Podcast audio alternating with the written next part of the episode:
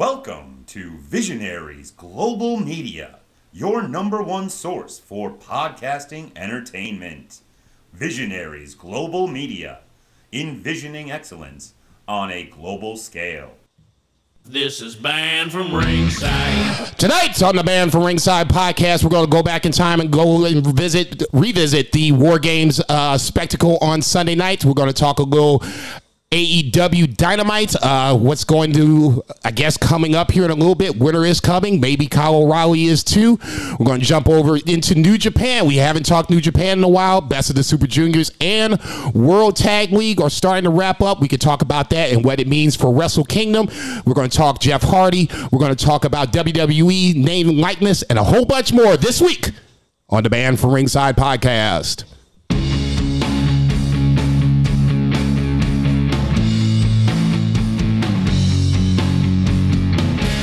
That nine to five. It's time to fill live. What up, Marks? It's your boy JCB. Welcome to the latest edition of the Banned for Ringside podcast. Uh, I guess I should throw the AK out out there before I forget. Handing ovation, aka for JCB this week, out there in Portland, Oregon. BFR West being represented. Two beer, Zach Pullman. Tell me something good, two beer. Uh, man, uh, something good is uh, that damn pastrami I was just telling you that I ate, and uh, Dude, you made me I so jealous about that. It. I was about to say you, you made me so jealous about that. If it wasn't so late in the afternoon, I would run out and get me a pastrami myself. Um, what's that? Uh, the sandwich place, Gio, Gio's. Am I pronouncing that right? Gioia's. Gioia's. That's like ten minutes That's away. my, it's that's literally my ten minutes. sandwich Yeah, history. without It's- question. It's the only sandwich. The only sandwich place I've ever heard of that only serves sandwiches and has won a James Beard Award. Dude, Um, it it's is. amazing. It's absolutely amazing. It's literally ten minutes away, and I have to kind of like you know, don't go every day, don't go every day, don't go every day if I want to. It's like well, at least a once a month kind of a treat for me. Gioia's, if you're local in the STL, take your ass down to Gioia's. You can tell them banned from ringside since you they'll look at you crazy because they're not a sponsor, but you can go there anyway. Just you know, give me a high five you next time you see me. So obviously we are down one man. Bill is a little under the weather. Uh, he did take his COVID test, negative on the COVID test. I'm sure he doesn't give me give a shit about me saying that because it is negative, but he cannot speak, which would have been an interesting podcast to itself. God, I just uh, oh on a real just say something fierce. So we're giving him the week off so he can get his shit together. He will be back next week. So in this scenario, allow us to bow our heads as I read from the latest edition of the Banned for Ringside podcast, volume two, three, four, chapter three, verse 14 of the Good Smart says, hashtag boo the heels. It is all good, baby. Listen, share, subscribe, repeat. The holy trinity of BFR. We're not going to fuck around. Two beers got shit to do, and the Steelers game's coming up at seven o'clock. So on that lovely note, let's get to that three count. The one count this week, we're going to go back and talk about the War Games uh, NXT, uh, I guess, pay per view, for lack of a better word. This is the first uh, pay per view for the 2.0 brand. I wasn't, I'll be honest, I, I wasn't looking forward to that. I think uh, last week's episode, uh, granted, Vice did come in and throw a monkey wrench and everything and brought us all kinds of shots and got us more fucked up. But I guess that um, more so to my point, I needed that to get excited about talking about this pay per view. I wasn't looking forward to it. Two beer. What, what was your thoughts coming into the uh, pay per view? Oh, I mean, I couldn't give a shit less if you couldn't tell by my prediction uh, last week. I had zero interest in this, despite it being War Games, which is, you know, a pretty fun gimmick. But um, I was pleasantly surprised at a lot of it. Um, some of it was as bad as I thought it was going to be, but uh, I did not hate that I spent my time watching this show. Okay, well then I'll, I'll let you jump in first. What you? What was your your biggest takeaway? Your most pleasant surprise from uh, Sunday night? Uh, I mean, the men's war game match was really good. It did not overstay its welcome, and even though a lot of the guys were very, very green, Mm. um, the veterans really did a good job of carrying it, and I thought it was a pretty damn good match. Yeah, as much as I don't want to give this guy credit, I'm gonna give him credit because I thought he was a standout performer on the men's side. Grayson Waller took a lot of bumps, delivered a lot of bumps, and I've said it on this podcast and I've said it on Twitter multiple times that I'm not a huge Grayson Waller fan. I just don't. He kind of rubs me the wrong way. He comes off as that reality star that you know is just just his shit doesn't stink. So it's easy for me to root against him. I couldn't give him any shit about Sunday night. I thought he did an amazing job. I thought he was the MVP of the uh, the War Games men's side of the match. Obviously, I shouldn't say obviously, but those who don't know or been living on the rock for the last four or five days, NXT 2.0 did go over in the uh, the main event of War Games. Bron Breakker spears Ciampa through a table and gets the one, two, three. So that obviously now puts them at one win apiece. We'll talk about the fallout here on that in a little bit. Uh, for me, the biggest takeaway was. Uh, I guess I'm gonna go with Cora Jade. I I think she worked me, dog. For a little bit, I'm like, okay, this will. And don't get me wrong, the the swanton off of the top through the table just sick, just a sick fucking move. I'm like, okay, I didn't know you had this had you had this in you, Cora Jade. But then she comes up holding her shoulder, and I'm like, ah, shit, you know, goddamn it, that's the last thing we need. So I'm thinking in the middle of the match, you know, she's legit hurt. You know, what we to do? And now, you know, Dr. Io Shirai comes over and jacks arm back into place. I'm like, what the fuck is this? Okay, I'm getting worked. I'm totally getting worked. And, I, and right then I was like, okay, I have fallen for the okey doke. I just got work. So obviously we got a four on three advantage for the heels. And then Cora Jade gets the win.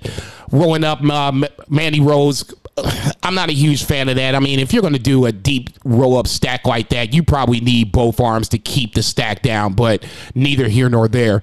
Um, apparently, they have some sort of plan for Cora Jade. Now, what that plan is, I don't know. You you just don't have her doing these spots and then pinning your champion, which I think was a mistake, by the way and not have some sort of long term plan for Cora Jade. What did you think about the women's War Games match? Yeah, I actually thought that was about the only good thing in this entire match. Um, Ouch. I thought, you know, obviously six spot.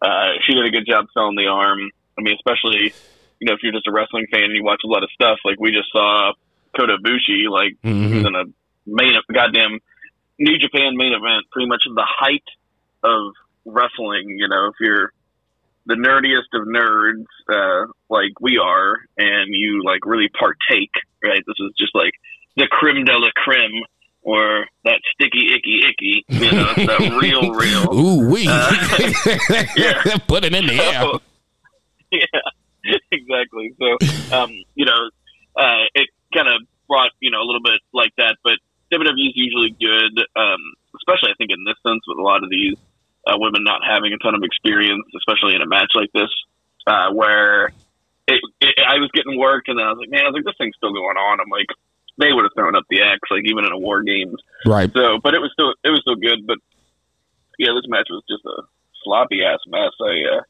I was just frightened the whole time No, I- when I guess it was Jacy Jayne brought out the table, that to me where I was like, oh, okay. You know, God forbid, you know, this is no disrespect to Jacy Jayne. I'm not sitting up here and saying I could do a suicide dive without, you know, getting my feet clipped on the middle rope. But that's the one person I didn't want to see doing any kind of crazy shit. Okay. We have seen you bite it. Okay. I don't want to see you bite it tonight for my entertainment. Please step away from the table. Uh, the other guy that I thought was, at least guy wise, I thought was really impressive was uh, Fabian Aichner in the uh, Imperium versus Kyle O'Reilly and Von, Von Wagner match. Now, don't get me wrong. I had no illusions that the uh, the challengers were going to win. I've been saying for a long, long time that I've been waiting for Von Wagner to turn on Kyle O'Reilly, and then obviously it happened at the end of the uh, the match or whatever the case may be. Kyle O'Reilly he kills me. He's like, "Dude, you don't think I see this coming?" I'm like, "Yeah, uh, yeah, yeah." You like one of the smartest baby faces I know. You know, most baby faces don't see the heel turn coming. He saw the heel turn coming. You know, did the DX, did the uh, UE, which me- leads me to believe more and more that he is gone after this. But we'll talk about that in 30 seconds. First things first, tell me what you thought about the tag team match. Second thing, is Kyle O'Reilly truly leaving? WWE? Uh, so first things first, I'll steal a line from JCB and be like, "You stole my thunder, dog." Uh, I think uh, Fabian Aichner pretty much solidified my vote, my beefer vote for most underrated wrestler. Um, I'm gonna have to think on it, you know, some because we're not to the beefers yet. But this is a a very solid team. Uh, both of these guys, uh, Marcel Barthel Mhm. and Fabian Aichner, they're just really good at what they do. And whether it's because they're predominantly been on NXT UK and not necessarily on, you know, main roster or main NXT for the most part, um, or it's because, you know, they are like Austrian dudes, um, or whatever. You, they just don't get a lot of shine as far as, um, you hear a lot about them. No, you really Uh, don't. And they are really, really good. And Fabian Aichner just over delivered with this. This was a match that was really reminiscent of an actual takeover. I Mhm. mean, Von Wagner was totally serviceable in this. Like, you know, he did what he was supposed to do, and then everybody else was great. Right. And um, so I would not have been mad if this was on like an actual traditional takeover, which is, you know, probably, you know, that this and then the men's war games. You know, if you would have swapped these other matches out with, you know, some classic black and gold matches, this Right. would have been like a, a solid takeover. But um, but yeah, uh, really good. And then as far as O'Reilly, you know, kind of both him and Johnny, um, and you know, we might be getting ahead of ourselves like a little bit. A little bit, but we can. I- I, we'll talk about Gargano uh, towards the end of the uh, the, the one count. But I want to. What do you think about uh, KR? Do you, AEW feels like where he's going to go. He didn't have that same send off that Johnny Gargano had. You know, they made time to make sure that Gargano could say what he wanted to say. Kyle O'Reilly loses to Von Wagner in the steel cage match to open NXT. To me, that flashes signal- an undisputed era symbol. Right. That to me symbol signals two things. You know what I'm saying? Gargano, maybe he leaves, maybe he doesn't. If he wants to stay, I think they basically showed you, you know, the door is open. Candice LeRae is still under contract. She's probably going to be there, you know, nine months after the fact whenever she delivers this baby. But if you're WWE, I don't think you go out of your way to give Johnny Gargano this huge send off if he's going to AEW. If Kyle O'Reilly's going to AEW, okay, motherfucker, we got you. And I think that's how they played it. What do you think? Yeah, I mean, slightly less publicized than Johnny because his wife's not a professional wrestler on the same brand. But uh, Kyle's also an expecting father early, you know, next year. So Oh, I didn't know that. I can see, yeah, I could see both of them taking, you know, a little time for, you know, paternity or whatever, um, you know, and using this as an opportunity. Uh, they both have built-in feuds because of the, you know, they, you know, built-in feuds if they were to come back. Honestly, um, I don't see a future for Kyle O'Reilly in NXT or WWE. Not nearly what he could be in AEW. You know, with his, you know, getting the band back together. Right. Uh, he seems much more like a Hunter guy, and Hunter's not around. Right. And, um, you know, that just kind of makes more sense for him to go. And at the same time, Johnny, I think, you know, they did a great job kind of with this send off and, you know, getting some heat, building a feud if he was to come back. Uh, I loved, you know, his like send off speech. I actually didn't watch it until right before the podcast because I didn't really feel like crying all week. So I put it off. But, uh, Mark. yeah. I ain't gonna lie, I shed a tear too. I'm like, damn, Johnny, you got my ass, motherfucker. but uh, but yeah, and you know there is a future I think for Johnny in the sense that you know even if he were to take a step back or only wrestle once in a while, I think that they would love to keep him around as a resource, uh, as like a trainer resource. Um, you know, so that's an opportunity for him to to make money without taking a toll on his body. I don't know how he's feeling physically. I mean, he still wrestles like fantastically. Yeah. Uh, but uh, but yeah, I mean, selfishly, yeah, I want to see him go elsewhere because I want to see Johnny wrestling in more five star matches. But you know, he's having his first baby, and you know he's gonna do what's best for him and his family. And if that's if that's NXT, I mean, I'm not gonna fault him for it. I can honestly say, now that he's off of that television show, I I can't. I didn't watch it all the time anyway after it switched to 2.0, and actually, you know, a little bit before that.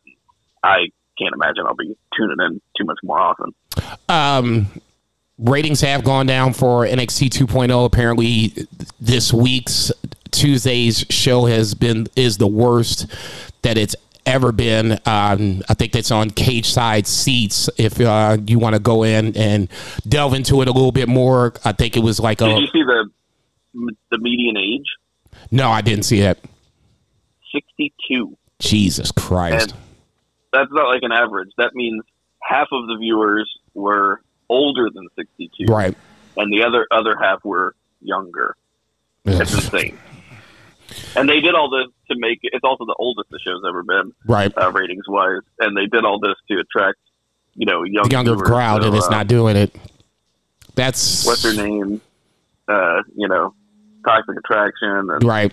whoever the daddy's girl is. Like, uh, Oh, uh, sh- with something Stratton, yeah, Tiffany Stratton or Tiffany whatever. Stratton. Yeah, That's a, that seems to be uh, not appealing to a younger audience and just cre- creepy old men.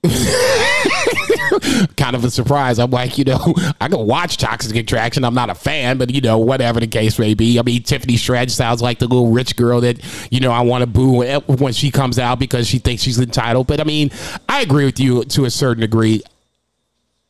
On Tuesdays, when I came in before the reboot happened, NXT was one of the first things I wanted to watch. Now, slowly but surely, it's one of the last things I watch on Tuesdays just because I feel my interest slowly but surely waning away. It's not because I don't. I don't like some of the wrestlers. There's some wrestlers I do like, and we'll talk about that in a little bit. But then a lot of this is is really developmental, and they're just trying to do any and everything. Let's try this. Let's try that. We'll talk about that in NXT here in a little bit. But for me personally, that's where I'm at with NXT. I'm just not a huge fan of the direction of where it's going. I get it. Some people like this developmental direction. It's going to be some of them are going to be the future of WWE. Others aren't.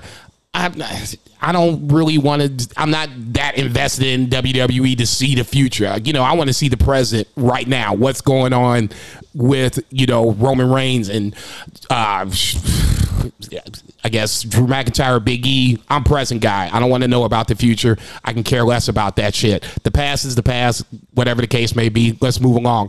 Cameron Grimes versus Duke Hudson in a hair versus hair match. I'll start with this. I said it, I guess, last week. I said it on Twitter.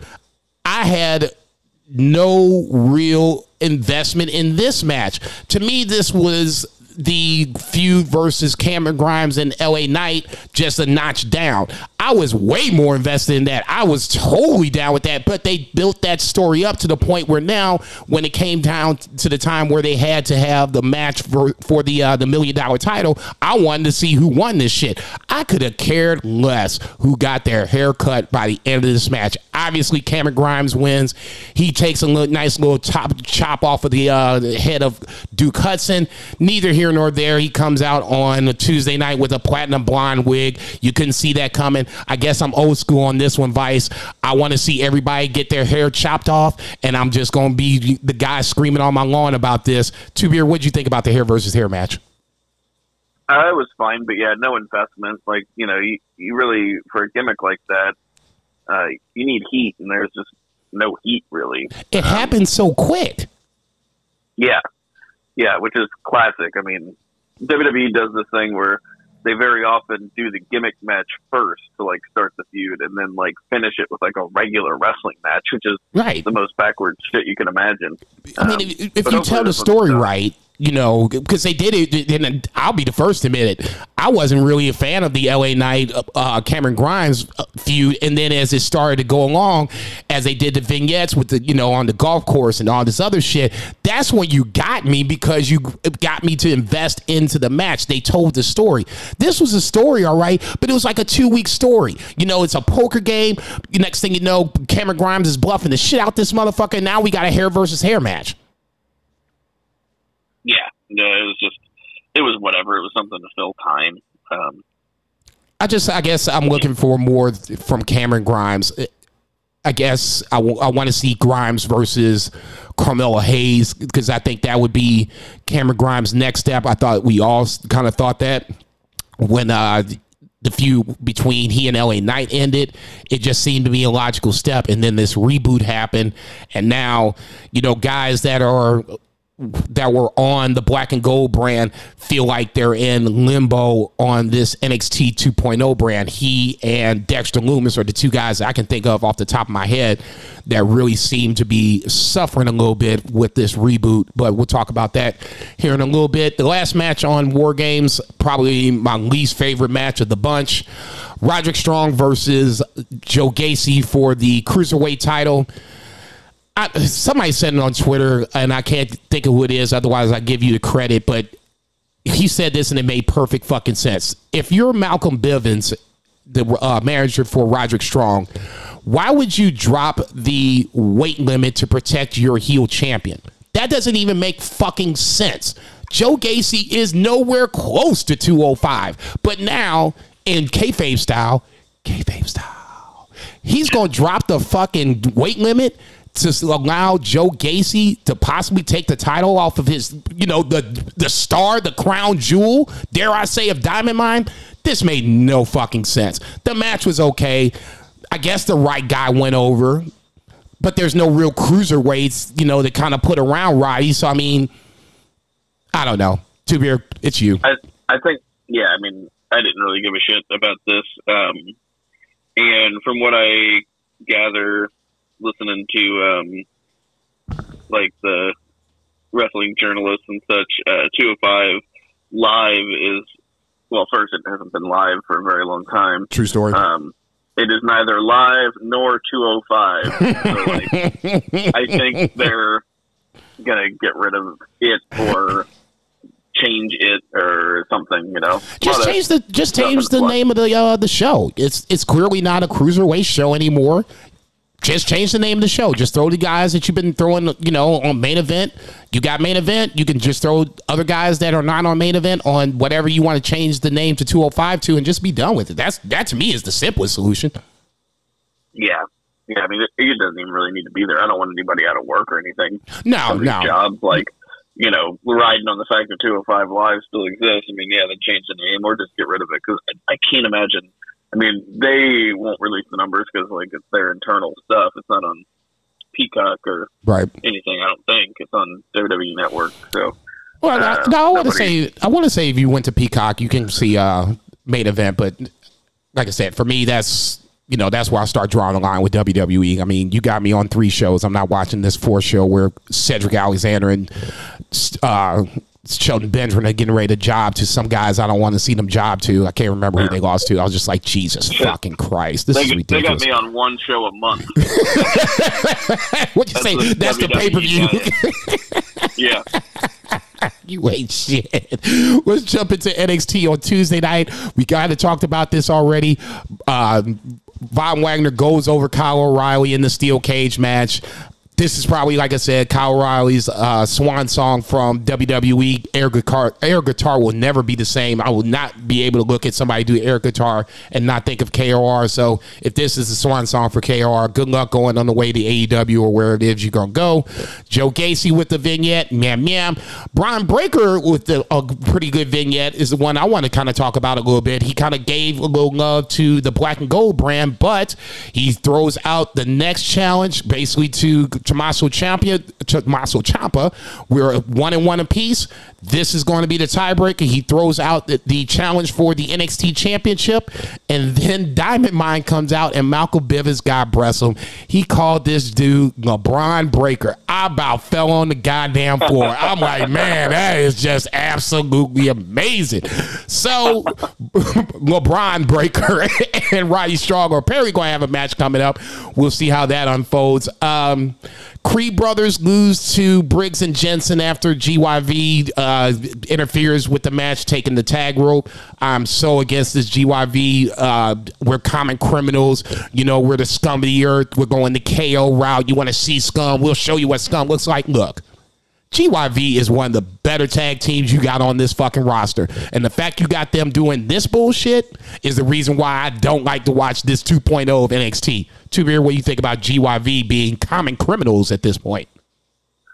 Dude, I don't know where I saw it. Actually, maybe it was on a War Games. Like whenever they had this vignette about them, like stealing somebody's groceries or some shit. I was like, Yeah. this is the lamest shit I've ever seen. I couldn't believe it. And uh, especially with like, I mean, that's a work rate tag team, right? Right. And they are pretty good promos too. Uh, and they're just like, here's some stupid gimmick, and it's your fault if you screw it up, even though it sucks. Um, Zach, classic, Zach Gibson is one, is Zach Gibson is one of the best promos in all of professional wrestling. Period. He can get heat just walking in the door. He didn't have to. He wouldn't have to say anything if he played the shit right, and he can just have fans booing their narrow asses off. I'm a total. I'm just totally against this whole GYV thing. The direction of it, it makes no sense. Just have him fucking wrestle and just go like that. To me, that makes the most sense in the world. But neither here nor there. Von Wagner comes it out. reminds me. It, reminds me of this uh, this story that I read. Um, you know, Freddie Prinze Jr. He used to be Yeah, yeah. uh, a WWE writer, and I guess he has a podcast. Um, I haven't listened to it, but I saw somebody describing it, and they said that uh, there was promo class in NXT, and like it was like Wade Barrett and uh, somebody else, like you know from back back then, but like a, a legit like guy. I just can't remember the name, but uh, he told like uh, Wade Barrett to uh, he's like this, he's like it was promo class. And he's like, come at him like a dog, and so Wade Barrett like growls at this guy. Oh, no. And Vince just says, "Not an actual fucking dog." God damn it! And he storms outside, and then like he comes he comes back into the room. And he says, "Let's try it again." And so like the other guy starts cutting a promo about like being like the top dog, and Vince is just like, "Son of a bitch!" He's like, "Promo class is canceled." He didn't want you to say dog. He didn't want you to act like a dog. yeah, you just had to read his mind and figure out what he wanted out of no this terrible advice. shit. God damn. That's. I A guess. perfect little microcosm. I guess. It, uh, and this is just me. You know, I'm hearing this story for the first time. My the way I would interpret it, it was just give a really hard, solid promo. If you foam up at the mouth or you spit a little bit. That's okay because that's what dogs would do. I don't know. Oh, Shane, Sheamus was the other guy. It was Wade Oh, Barrett and Jesus, that's amazingly funny. God damn. WWE so good and so bad all at the same time. Um, Duke Hudson versus Cameron Grimes. They have a, a a vignette, not a vignette, but a, basically a promo. They're going to do a no holds barred match now at this point.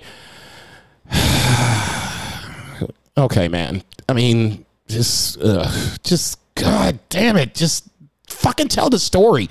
Not do it fast. That's what w, that's what this NXT 2.0 is. Everything is on fast forward. Nothing is being explained or dare I say elaborated. Kay Lee Ray comes in as a heel and now all of a sudden is a baby face. Case in point. Moving on. Uh, Grayson Waller and LA Knight. Grayson Waller trying to uh, pick up a, a woman backstage. She turns him down, drives off with LA Knight. Put that in the back of your mind. We'll come to that in here in a little bit. Uh, Dexter Lumis makes his return back to NXT a proper. Uh, he has a match against Carmelo Hayes. Um, Dexter Lumis, like I already kind of said earlier, I think he was another guy that kind of struggled when the reboot happened. I'm not saying he'd have been the NXT champion before the reboot, but I think been, he was definitely somebody that they had high hopes for. You could see him getting pushed, and then this reboot happened, and now Dexter Lumis feels like he's, you know, just another guy. Thoughts on the Dexter Lumis Carmelo, Carmelo Hayes match? Uh, I did not watch. The only thing I watched was the um, uh, the Johnny Gargano promo. Yeah, probably a good idea. MSK finally finds the uh, the shaman. It is Riddle, not necessarily the worst thing in the world. You know, you got two stoners, three stoners in this scenario, so it's probably a good thing. But I'm ready for MSK to just get back on the TV and start wrestling matches. You know, I'm. I don't get why they took them off for six weeks. It feels like two years, but neither here nor there. Um, Persia Pirotta and Indy Hartwell had a little backstage uh, promo. Uh, Whatever. Persia's going to turn on Indy Hartwell. Just you know, spoiler alert. Uh, Jacy Jayne and uh, Gigi Dolin squashed uh, a couple of chicks. God bless you. Uh, Watch me with them five. yeah, sorry, mom, I'm a bad son. Uh, Tony D'Angelo and Andre Chase had a little beef backstage. They're going to have a match next week. Once again, I'm waiting for Pete Dunne and Tony D'Angelo to, to have their match. This does nothing for me.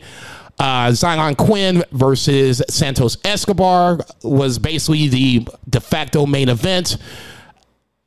For me, this was all about Elektra Lopez. I don't even remember who won this match. I think Xyon Quinn won this match, but don't quote me on that because that's how little I care. And then the end, obviously, is the swan song for Johnny Gargano. Since you're the biggest Johnny Gargano mark on this podcast, the floor is yours. Gush on Johnny Gargano. Oh yeah, I mean, I don't think there uh, there are not many people that are so often like quintessentially uh, of connected to a brand to where you kind of wonder just what in the hell this promotion would be without this person. And uh, Johnny's one of those. I mean, he gave us the best matches in NXT history. When you list like the top 10, I'm sure he's in seven of them, if not more. Um, and the other one's probably just because it was like some tag match that DIY wasn't in. you know? But uh, yeah, I mean, he was just absolutely fantastic. Uh, just a, a total talent, and really, you know, just he was that guy. Um, you know, he's the the Tanahashi of New Japan, or um, you know, like you just you can always rely on on those people to to give you um, to entertain you and to you know give you quality entertainment, and uh, it's just really telling too that in his kind of go home speech, his going going out speech, whether he comes back or not, he's going away for a little while. Right. Uh, the first thing that he does is talk about how I was in this building in 2015 and mm-hmm. WWE told me I would never make it in NXT. And that is 100% a believable story. Totally. You know what I mean? He even says, like, I wasn't blessed with a genetic gift. He's pretty much saying, like, I'm not a big enough guy. Like, I am not a big enough guy for them. And he thanks the fans for chanting Johnny Wrestling in his dark match against Apollo Crews. Um, I, kinda, I almost when he said that, I was like, I is too short. almost kind of remembered that. I was like, man, that, that sounds familiar, but I just couldn't place it. But the more and more he talked about that, I, didn't mean to interrupt you, but the more and more he talked about like before he became Johnny Wrestling, the matches that he was talking about before, and I'm like, man, I kind of remember that. Man, I kind of remember that. But go ahead. just paints. I mean, and obviously like appreciative of like his whole time, but like it, whether he meant it to or not, it did zero favors to WWE. Um, but uh, you know, like uh, very touching, uh, built-in feud after if he does come back. Uh, but you know, I said whatever is good for him and his family. I selfishly want to see him in more five-star matches. And For sure. that ain't happening in 2.0. No. Um, but uh, uh, the other thing that I will say I liked was uh, he colloquially referred to uh, Shawn Michaels as heartbreaking. He meant that heartbreak that I as much time as I needed, and I was like, "Oh, that's so cool!" If they just go around calling calling him heartbreak. We cool like that. What he what what was the other thing he said? He was like, Chucky's coming uh, behind this, but I was more of a La Femme Nikita kind of guy. I was like, dude. Yep. You are you are a Yeah. you're showing your age, and b that's one of the funniest fucking things you said in a hot fucking minute. If this is because ju- everybody that watched since the median age was 62, like, Right. you know that the majority of those fans watching know exactly what he's talking about. and that's what the scary Uh, part about it was because I wasn't I never really watched La Femme Nikita, but I knew what he was talking about. I'm like, God damn, I'm fucking getting old. 100%. I'll say this: if I had to put my last six dollars in my wallet, yeah, seven dollars. I apologize. The last seven dollars in my wallet on where Johnny Gargano is going to go, I think he stays. I really think he stays. I think they put him up on the main roster, and he takes the place of. Kevin Owens slash Sami Zayn. You can roll him out, have him, you know, have a good match on TV. He might win more times than not. He'll lose, but I think he'll be there to get whomever you want to have him you know put over at that point i really don't think that they do all of this if Johnny Gargano doesn't have some sort of affiliation with WWE. That's just my guess.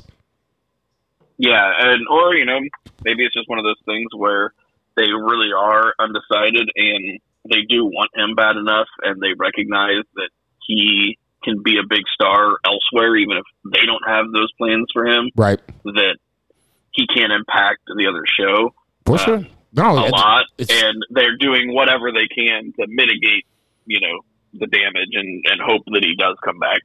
Johnny Gargano versus Bryan Danielson? Check. Gargano versus Omega? Check. Gargano versus Cole? Gargano versus Adam Cole baby. I don't care if it's four or 40. Check, check, and check. I agree with you on that. I think that it might make sense for them to keep him away from everybody else. It might make, to me, it makes more sense to keep him in the fold and help him build either NXT or go to the main roster and start putting guys over there. But we'll see. It's for me, it's neither here nor there. Either way, shout out to Johnny Gargano. Shout out to Adam, uh, not Adam Cole, but Kyle O'Reilly. Hopefully, good things in the future for both guys. Good things, hopefully, for the upcoming pregnancies. And on that lovely note, let's get to that two count.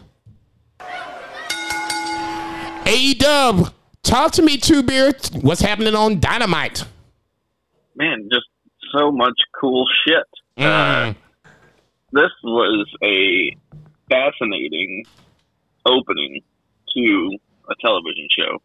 And it's just something that, you know, we always compare WWE and AEW and you know, there's certain formulas for AEW, but WWE is very, very formulaic. Yes. Uh, AEW not so much, or not as much, but um, this is not expected. Nah, they got my ass. Yeah. M- they got MJF my music- ass. Yeah, MJF music kicks off.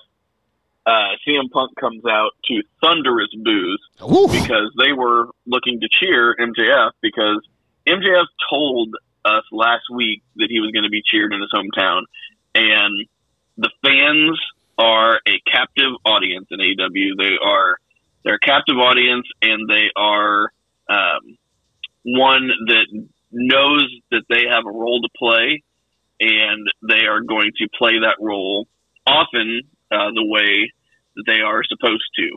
And this is a perfect example of it because they knew that their job was to cheer MJF as the only fandom in the world, the only, the only in the entire world. That's that what I was saying last week. How you go boo Cody Rhodes? it's his hometown. Go ahead. Exactly. Yeah, so sometimes, like, sometimes they don't do exactly what they're like, Right. supposed to do.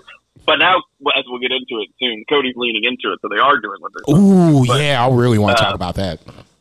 Uh, so CM Punk kicks off the show, comes out, and just goes full heel Mm. on Long Island, uh, just burying the Islanders.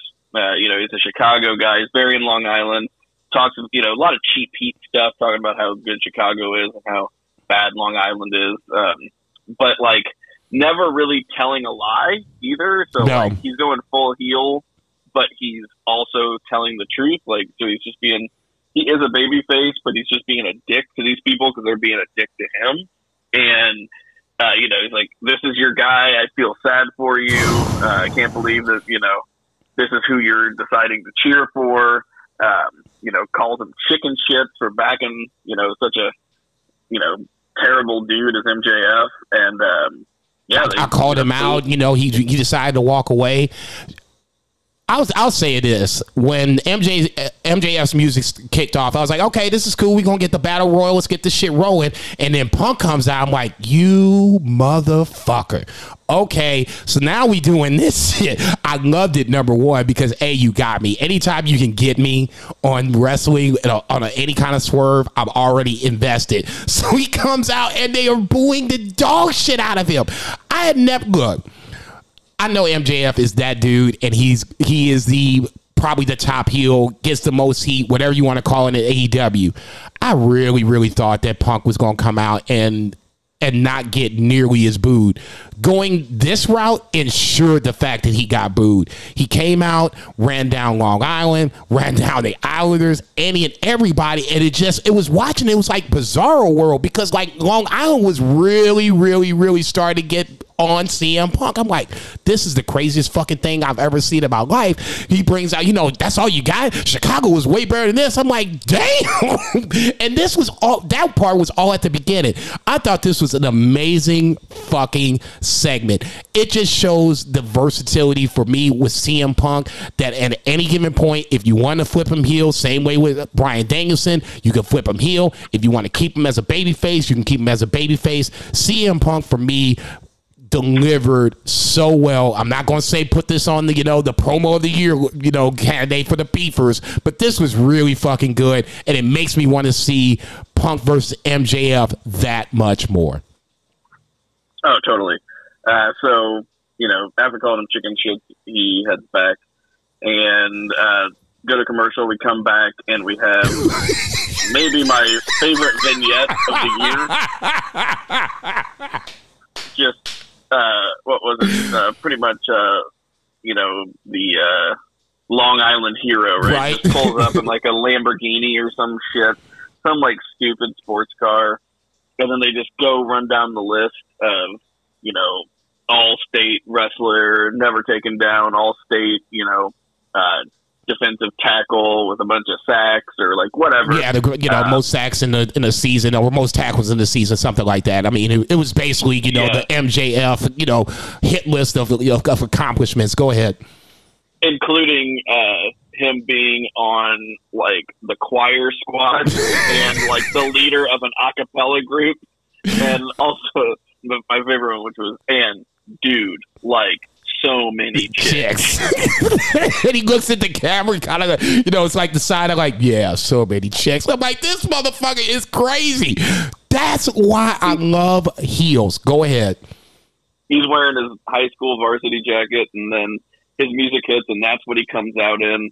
And you know, like it was like pretty mixed, but he got like a big babyface pop, like right at the beginning. Oh, yeah. and they they were really they were really behind this dude, and he comes out for the um, the Dynamite Diamond Ring Battle Royale, and um, even though he works the whole match as a heel, they are cheering him the entire time. So Totally. the lineup: uh, MJF, Wardlow, Matt Hardy, Frankie Kazarian, Jay Lethal, Ricky Starks, Will Hobbs, Dante Martin, Lio Rush, Mike, Matt Sydal, Lee Johnson, and Lee Moriarty. And good lineup because I mean Mhm. I could see you know most of those people um, you know being in you know this match because it goes down to the last two, and then eventually. Um, The last two know, refs actually two have a match for the uh, the Yeah, Diamond. Ring. and so super cool. A lot of storytelling, which hmm they do a great job of because you know in WWE and a lot of promotions, this would just be some bullshit throwaway match like battle royals. Like the talent doesn't like them. They just you know there nothing happened in matches. And here we had at least two stories well told, and maybe more. Uh, but MJF dumps Wardlow, uh, which Mhm. adds fuel to the fire of the eventual Wardlow babyface turn that we all know is coming. It's been years in the making. Yeah, super slow burn, but yeah, I'm just waiting patiently. It, I would be a little surprised if Wardlow didn't cost MJF his title shot, and that's how he becomes a babyface. It's a. I'm not saying that's what's going to happen, but if it did, I wouldn't be surprised if it did. Yeah, or at least like maybe he doesn't cost it, but he doesn't interfere. Fear, yeah. yeah, forcing MJF like MJF is expecting a support and then he he loses. Right. Um, but uh, so yeah, like you know the CM Punk MJF match uh, that, that's definitely going to happen. You know something like that where Wardlow is supposed to maybe hand him the ring or whatever, and he just like doesn't do it and he walks away, and CM Punk gets the win. You know, um, that we can see that. great storytelling. And uh, then we had Dante Martin. Uh, Mhm. we get the payoff where he swerves Team Taz and he dumps uh, Ricky Starks because they're the last three in the ring: MJF, Ricky Starks, and Dante Martin. And Dante Martin throws Ricky Starks over the top, and Taz is going apoplectic, and I laughed so hard. Like, dude, Taz was like cracking me up in this because you know he was talking about. Uh, like, it was later on, the, later on the show actually, but uh, right here he's talking about how like, oh, he swerved me. Like terrible. He's like, I had a, he signed a contract. He's like, my lawyers suck. Uh, I'm sitting there thinking, Taz, don't feel bad. I'm not saying he got me too. I'm like, I'm sitting there thinking, how's it the MJF's getting out of this motherfucker? But that, you know, ultimately it plays itself out. The one thing I took away from the the vignette, well, two things actually. The MJF vignette, it was really reminiscent of when Charlotte Flair came in for her WrestleMania match. She flew in from the helicopter or whatever, so it was like a callback to her dad back in the '80s, and it basically, you know, it followed her into the. Uh, arena, or whatever, and then you had the actual live scene when Charlotte came out, MJF came out, same concept the other thing that I kind of took away from it was MJF looked oddly happy. I mean, dare I say, you know, baby faced happy. It almost looked like he was getting ready to kind of tear up a little bit because Long Island was showing him this much love. This is what Atlanta, and y'all need to be ashamed of yourselves booing Cody Rhodes like that. That's your hometown boy. That's what I was expecting Atlanta to do last week, and they didn't do it. I'm like, man, you keep fucking with this. Cody gonna go heel on you, and we're gonna talk about that here in a little bit. Go ahead. Yeah. Uh, oh, another little little story in there uh, during the match. Uh, Bunny passed uh, Matt Hardy some brass knucks and got Jay Lethal out. So there's probably a match happening. Yeah, there. yeah. I was, I was gonna say, I. I totally didn't even think about that, but now that you mentioned it, that kind of makes more sense. I don't necessarily want Jay Lethal to be going up the, the ladder so quick, and it feels like he's going to be one of those dark dark elevation guys to start. This is fine. I don't have a problem with him and uh, Matt Hardy having a little feud for a little bit. yeah, a couple veterans. And Yeah. uh, so anyway, uh, I'm very pissed, right? Uh, so starts beating down Dante Martin and MJF, uh, who had just shaken Dante Martin's hand like a pure baby face. Like he's like, "Hey, buddy, good job!" Like he threw him out, and he's like, "We're gonna have a match, Great match next week. Put her there. I'm sitting there looking like he getting ready to punch him. He getting ready to punch him. Go ahead, punch him. Go ahead, punch him. And then he just then he just leaves and he walks up the ramp and Ricky Starks starts beating Dante Martin down and MJF's like like Should ah, I? you know Should like I? do I do I go save and you know he's really trying to decide and then he's like oh no I'm not going to do it he turns around to walk towards the heel the heel entrance and then he just turns around and starts running like the, the purest baby face you've ever seen and he gets in the ring and then just starts beating the shit out of Dante Dude, Martin it was, so good. amazing. it was so amazing. So he slides underneath, the, you know, the ring ropes, and he, you know, they're doing the face to face. I'm like, come on, guys, you're both heels. Think about it. Think about it. You have a match with him next week, and he just turned on you. Don't do WWE. And I, fe- I feel like as soon as I said that shit, the next thing you know, MJF's got him in the headlock. He's beating his ass. Ricky Starks is stomping him like he owes him some money. It was absolutely perfect. That whole the first two segments, the Punk segment when he came out and ran down MJF, and then this match itself, I thought was a really good way to kick off AEW Dynamite. I loved both segments.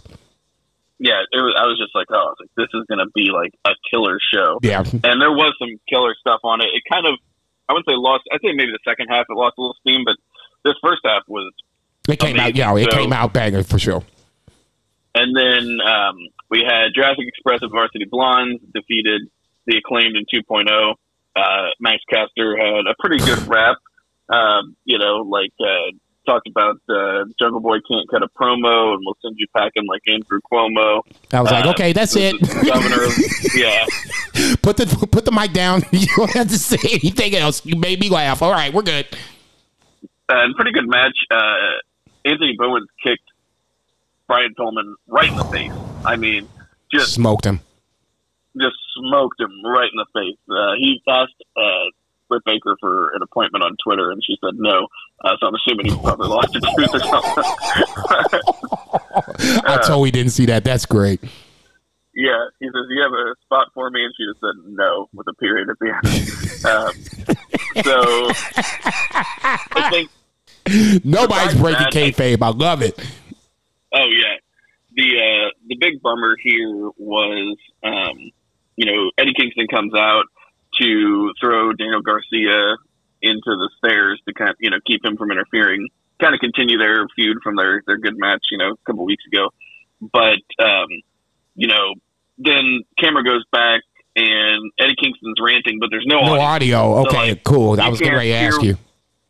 yeah, you couldn't hear what the hell he had to say. And Ortiz is there, and they're both New York guys. So like the whole idea, obviously, was for them to get a big pop, like a big local babyface pop.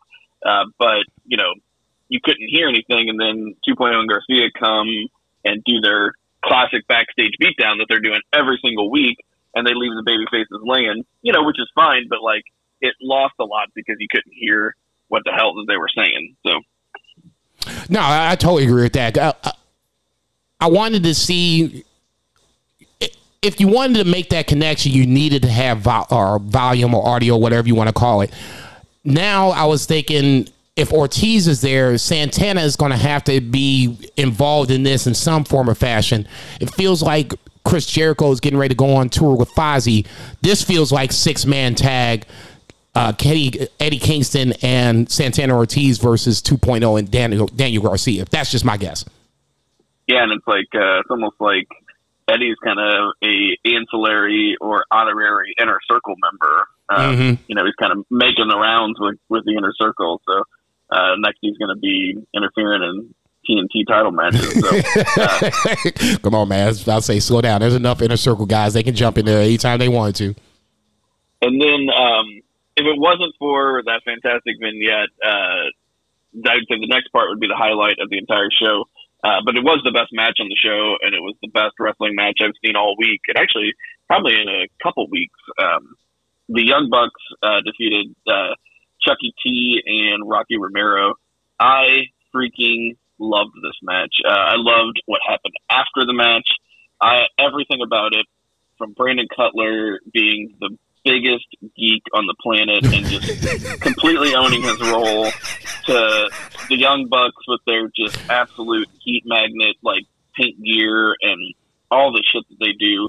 Uh, Rocky Romero was like the star of this match. Just Agreed. an absolute, just the dude is so talented and He and Kojima are like the two guys that I can think of that aren't aren't named Moxley, aren't uh, Kenta. They are the guys that are you know keeping this Forbidden Door kind of uh, gimmick going, and they've had good matches. Anytime you put them got put these guys with, you know, Rocky Romero was in. Impact like a couple weeks ago. Now he's on AEW television. Kojima the same way. These two guys, I think, really when asked to step up to the plate and have a good match with guys from other promotions, they've over delivered, which is crazy. Yeah, and I don't know about Kojima, but I do know that Rocky is in. He's an office guy for New Japan. Yep. And it seems like he's kind of the liaison to the West. You know, as far as he's like knows everybody, he's super cool, he's friends with everybody. Um, Big on you know, New Japan strong boys. too. So I mean, in that scenario, that's I could t- totally hear what you're saying on being the lia- liaison from uh, east to west for sure. Yeah. So uh, you know, Adam Cole's out there, and you know, there's you know Orange Cassidy, and there's a lot of you know, for lack of a better term, fuckery like going on. Uh, my favorite line on commentary for this whole thing was uh, Adam Cole sitting there after they do the they look like they're going to do the the double dive, but they just slide out and they do the the kiss on each side of Adam Cole's face, and uh, that was what I was just going to say. I love that. I love it every time. It makes me laugh. Oh, it's such a great spot. And uh, Tony Schiavone just says, Adam Cole needs to wash his hair. like, Tony don't give a fuck, not not necessarily two fucks, no fucks given. Okay, I love Tony on Yeah. commentary. so SuperKliq, uh, you know, attacks best friends. Uh, Wheeler Yuta tries to come out for the save, but you know he's a young young boy, and you know they beat him down pretty quick. Uh, Adam Cole, Panama Sunrises, Orange Cassidy. Uh, SuperKliq's about to do the the triple BTE trigger, uh, and then who comes out? Who? It's Sue. Right? Uh, driving her son in her white, like, you know, in her white Minivan. minivan. Trent comes back after Mom, can you drop me off at the Long Island uh, arena? Sure, son. Get on in. I'm like, Jesus Christ. I love this fucking angle. It is so fucking comedy that it's, it doesn't even make sense. It's so comedy, and they're just absolutely perfect. Uh, like, you know, it's just this whole thing. The people are popping so hard, and I'm so excited. I'm sitting here at home, and you know, and we make this comparison all the time. Like nothing on any other programming makes me so hyped and I'm so invested in these like longer stories. Like I know, you know, Trent's back from spinal surgery. The dude looks phenomenal. He's not wearing a shirt. Ooh, And he's just ripped. And he comes out and just destroys all these guys. No chair or nothing. I thought he'd grab a chair. Doesn't. Don't need it. Destroys every one of them. Babyface is stand strong. Uh, Kris Statlander walks through to the ring. Um, and then we get the old school Right. Vice music. The high five, the whole shebang. the high five, you get the hugs, you get Excalibur saying, you got to give the people what they want. And the Rainmaker zoom out, and it is just, it's everything, man. No, like, it was- everything. It's such, you know, Bill would say, you know, it's a variety show, and Mhm. that's exactly what it was. It was absolute variety. This was my favorite part of the whole night. It was my favorite part of the week. No, I, I would have as much as I d- don't want to agree with you on this scenario. I will agree with you on this one. I thought this was really well done. I thought the SuperKliq was getting ready to just stomp our best friends. Wheeler Yuta, you know, everybody and anybody, and then you know, all of a sudden. You kind of pan back and you know you hear this music. I'm like, what the who the fuck is this? And I'm like, I see the minivan come up. Like, oh, you got to be kidding me! I didn't know Trent Beretta had, had had successful surgery and was ready to come back. And he steps out this minivan. I'm like, holy shit! I mean, he was in shape before he got hurt. Now he looks like he's draw. He lost a little weight, like five or ten pounds, and he looks cut. And like you said, he came in, no weapons needed, no ammunition needed. I'm coming in and just handling business. I love the Bucks for making sure he got over in that scenario because they're gonna have to make sure that he looks good coming in after months and months of being gone. They did their job. Like you said, at the end, the, the baby faces stand tall. Mom's in the middle of the ring. She don't know which way to look. It was totally fucking amazing and it was good fucking TV. I loved every minute of it. Yeah, it was great. Uh, so we can kind of power through the rest of it. Um, it's pretty okay, like from here on out. But those those were those kind of the highlights. Started to slow down a little bit after here. We had uh, Riho defeated Jamie Hayter. Uh, totally solid match. Uh, you know, Riho is a fantastic underdog. I all these people on Twitter get so worked. Like it's so stupid. Like that's her whole gimmick is she's an underdog. Duh. she's tiny Yeah. and people are just like, she's just not a credible threat. I'm like, dude, she's like the the first champion. Like she had like a, a good championship run where she was like taking all contenders, you know, including Nyla Rose like Mhm. multiple times, and that's the gimmick. Like she's a female Rey Mysterio. Exactly. You know I mean? Like Dude, you, And- you still. I was sitting there like, who's who does she remind me of? Who does she remind me of? And that's that's the person. That's the number one person that she reminds me of. uh, Just on obviously male, but the ultimate underdog. Rey Mysterio didn't have no business beating uh, Big Show and I can't remember who it was, uh, Mark Henry in the same match at the same time. That shit shouldn't happen, but he did it. So I mean, if you're gonna sit here and be a champion for WWE and that shit, it's the same concept. It's just females in this scenario. Yeah. Um, yeah, totally fine. Uh, Britt Baker stomps on Riho because that's what she does. She's a heel. Um, and then Varsity Blonde's on stage for an interview, and Oof. um, Malachi Black spits mist in Julia Hart's face. Okay, hang on a second. This I is just said that sentence.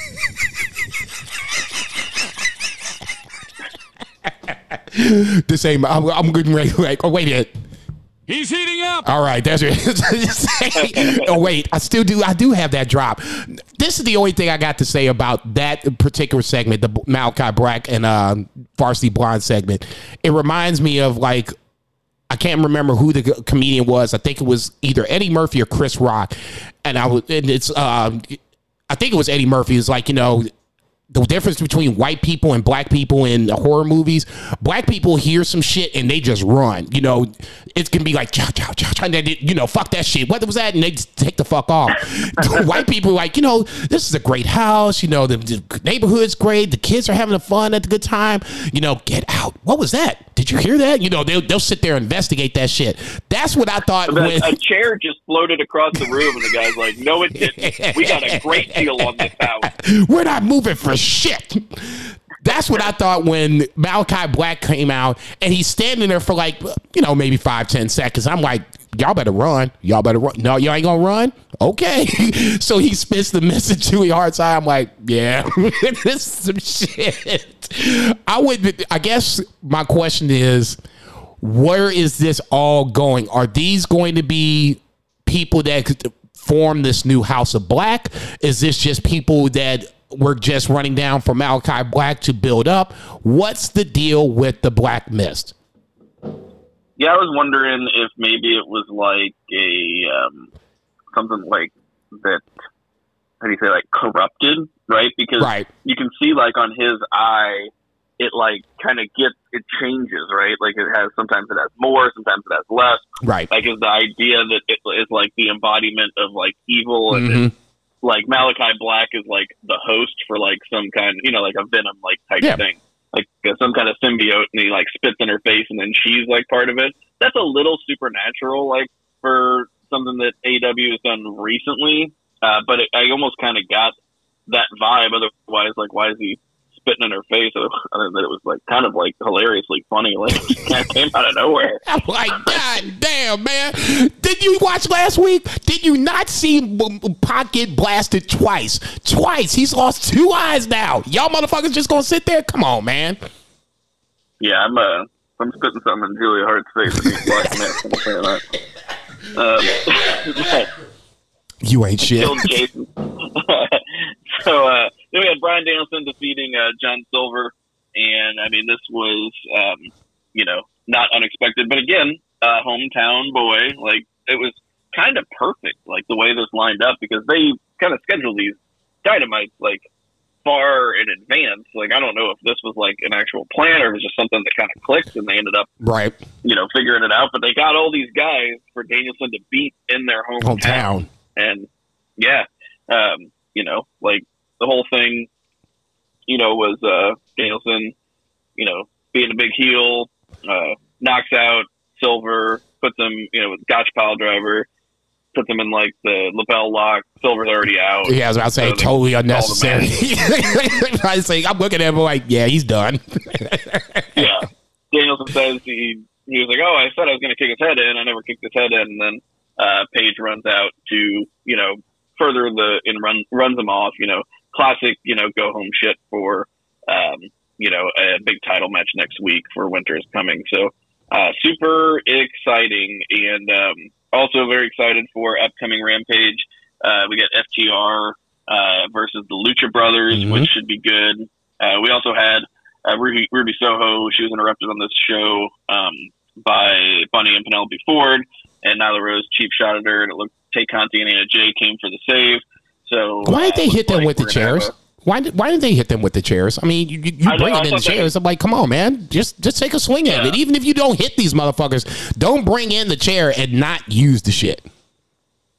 maybe the heels were supposed to get out of dodge faster than they did. so Right. They really kind of made, made the baby faces look like chumps. Right. And like Tay is just like way too much of a sweetheart to like swing a chair at a person. Like I'll let you go, but so don't let this happen again. Yeah, like she's like the happiest looking person, Mhm. um, and you know that she could just kick your ass like so fast. Um, I'd probably pay money for it, but um, What for her to kick your ass? Yeah, I'm not even that kind of guy. I feel like I feel like I could get something out of that. Though. I Uh, don't know, so- man. You you twisting my arm like that. I ain't gonna be thinking about oh let's get down to the business later, man. I'm like get the fuck off my arm, please and thank you.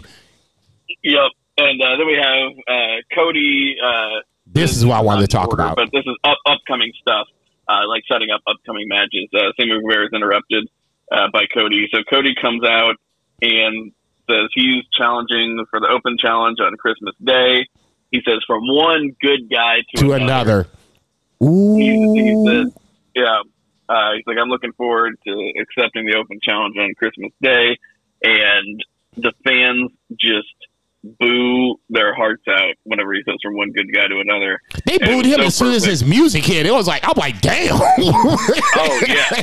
I'm like, okay. and he goes to shake his hand, so they shake hands, and then he goes to leave, and he starts towards the heel, Heel tunnel, and then he's like, "Oh, nope!" He's like, "Wrong one," and he turns around, and it was just so perfect. Like Cody is really good at what he does. He, and he is uh, hitting all the nails on this slow ass heel turn, and that's what this is. I don't care what anybody says. It is time for turn, for Cody to turn heel. It makes perfect sense. For whatever reasons, the fans have turned on him, and that's okay. Now you make him heel. This is my hot take for the week. Cody Rhodes is going to turn heel. He's going to repeal the fact that he's going to be, you can't go for the championship anymore. And at some point, he is going to be the AEW champion in sometime in 2022. That's my hot take. That's a hot. I'm telling you, man. I've been I've been saying this for a while. I know Bill, and this is the only reason I wish Bill was here because he kind of pushed back on me on this when I said that Cody ultimately could break his promise to the fans and actually go after the AEW championship. And this is how you do it. The fans have basically opened up this avenue for him to a be a heel, b take his take this stipulation away, and c God if you can you imagine if he beat Adam Page for the title sometime next year, motherfuckers would lose their shit, and that's what I'm waiting for. He's probably Page is probably going to beat Daniel Bryanson. I'm gonna go ahead and say that's probably going to happen. Not 100% sure, not going to say it's a lock, but I'm probably sure that's going to happen.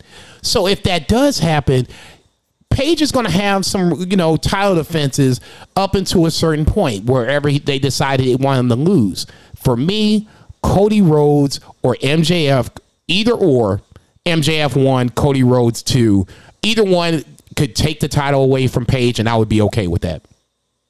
I think the only dude that uh, Cody should ever challenge for that title is MJF because he's the whole reason that he can never Yeah, yeah, that makes yeah. challenge it.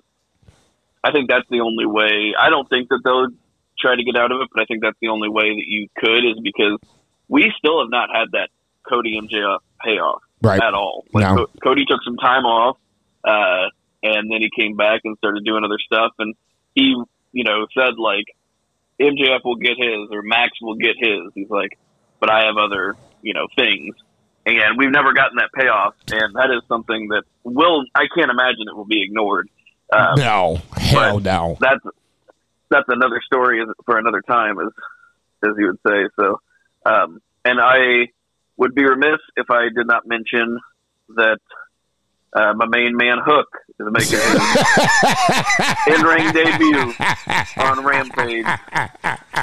I'm all in on Hook, man. Hook I- versus I'm Fuego del it. Sol, baby. You know that's going to be the main event on Friday night. I think it's gonna be pretty fire, man. Like I, I have like high expectations for Hook. I don't know, like he, No. I, I love his vibe. He just doesn't say anything. He just he's eating bags of chips. Like I was like, if I was like Hook's age, like I would like he'd be like a role model to me. I was just like I, I just like I love his vibe. So it out. I'm all in. No, hang it out, not saying a word. Just, you know, come in, you know, take a bump or two, maybe beat somebody's ass, you know, with some help from, from Hobbs and Starks. Yeah.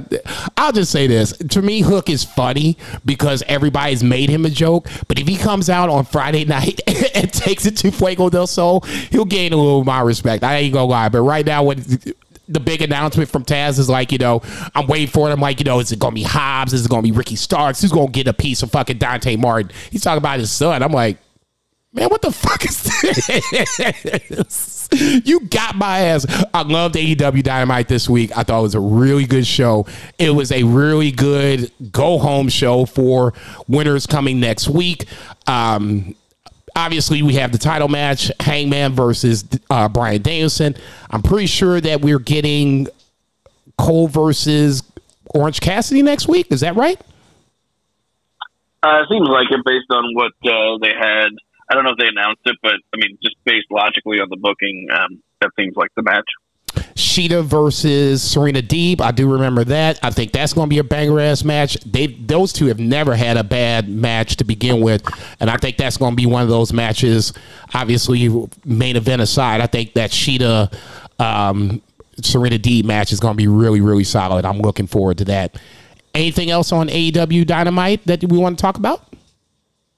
Uh, I don't think so. I was just looking for um, the lineup for uh, winter's coming, but I'm failing. So No, I, I could I could filibuster for a little bit. You know, I'm good for that. I mean, what the fuck? You- Okay, I'll, I'll oh yeah, those are those are those are the three uh, that, that are announced: Page Danielson, MJF, Dante Martin, and Hikaru Shida Serena Deeb. So that's all they. Okay, that- that- look, that- psh, that's a good start. I was going to say that MJF Dante Martin match. I'm kind of interested in that, just because I think MJF is at the point where he doesn't need this diamond ring anymore. It might be good for him to cough it up. If he keeps it, he keeps it. But two years in a row is probably enough. You know, let's let somebody else, you know, hit the joint for a little bit. That's just me. On that lovely note, let's get to our three count.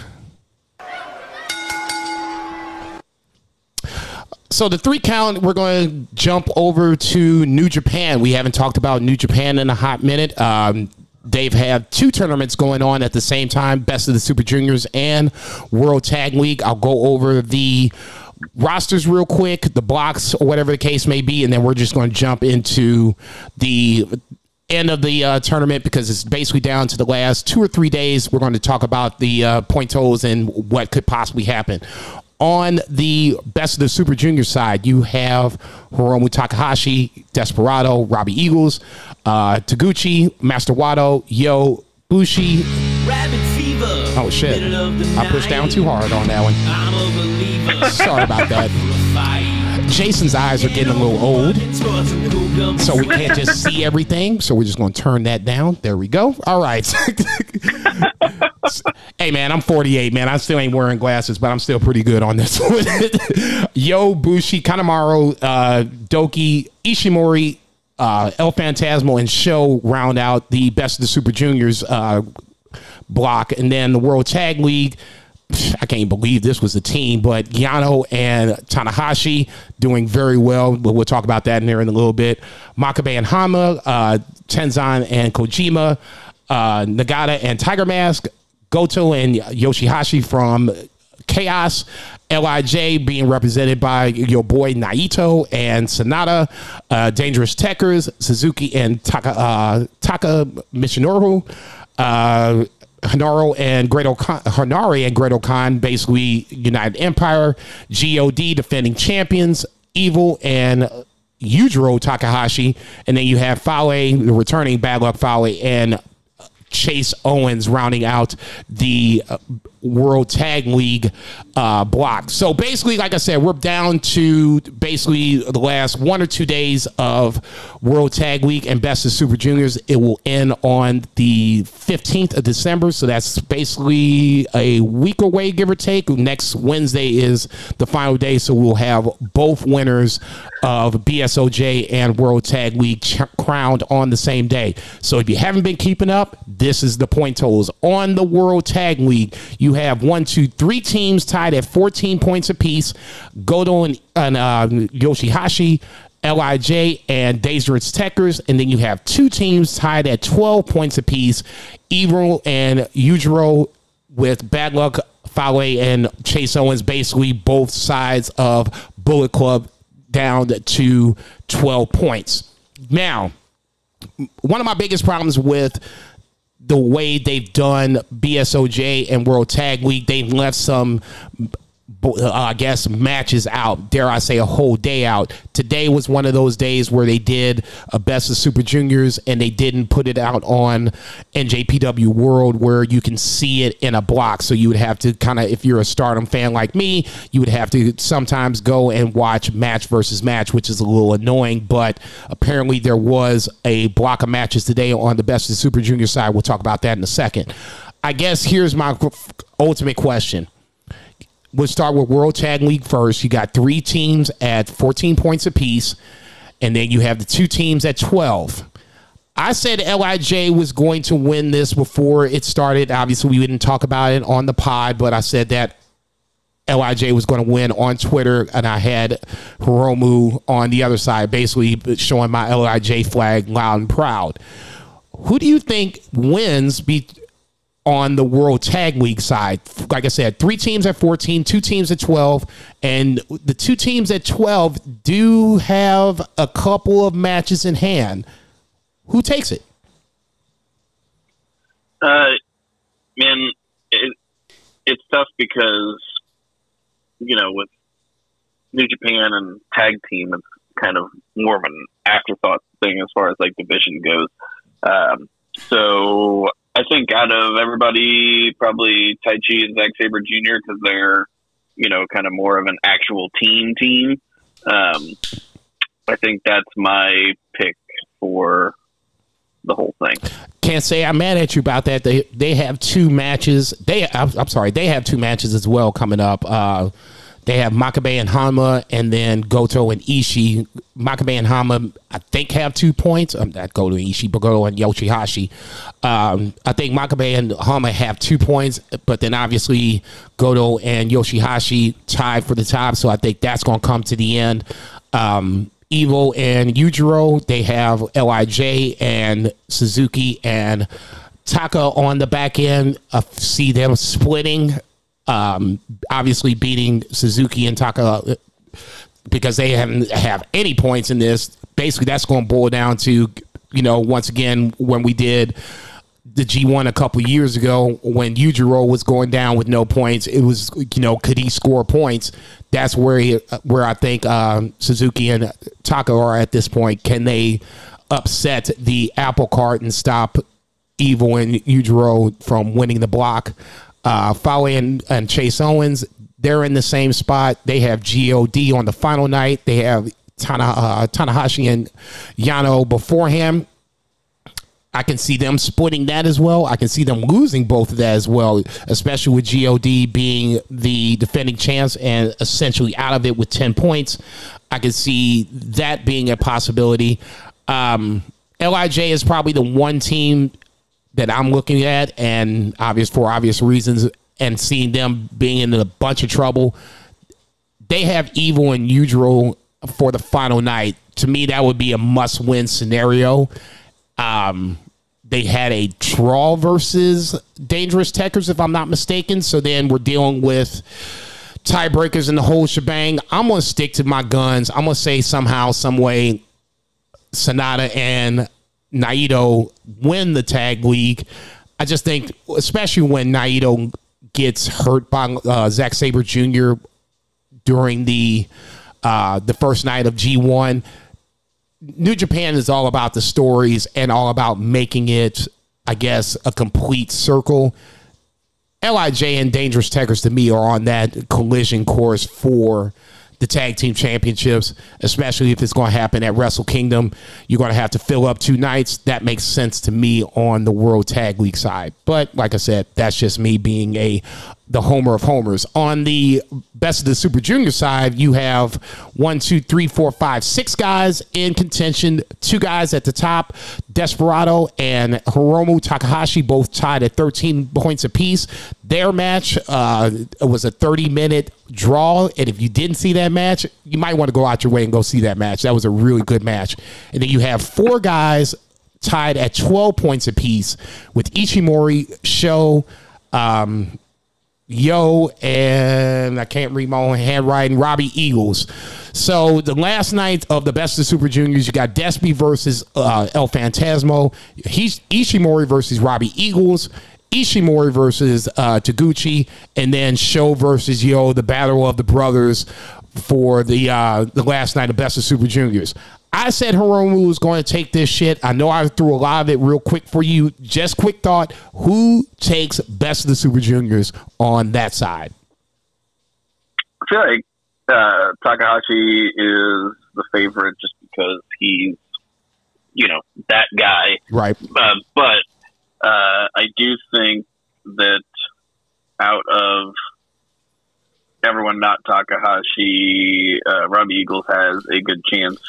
Uh, they've been pretty hot on him, and he's been putting on some really good matches. Or you know, you could do it to put over a guy like Show. Um, I think that would be, you know, he hasn't hasn't held this title. It'd be like the first real big jump for him. He puts on good matches, um, even though he's part of that um, stupid Bullet Club heel group. House of Torture. Uh, he's yeah, the House of Torture. Um, uh, acronym H O T, not because they draw heat, they just draw groans. but uh, You ain't shit, dog. I I still think it's uh, I still think it's Takahashi. You know, his whole thing is that the uh, junior heavyweight belt will one day main event the Tokyo Dome, Right. And that's like his like big goal. And well, when you have multiple nights at Tokyo Dome, it makes it easier. But I'm not saying it's going to happen this year, but no.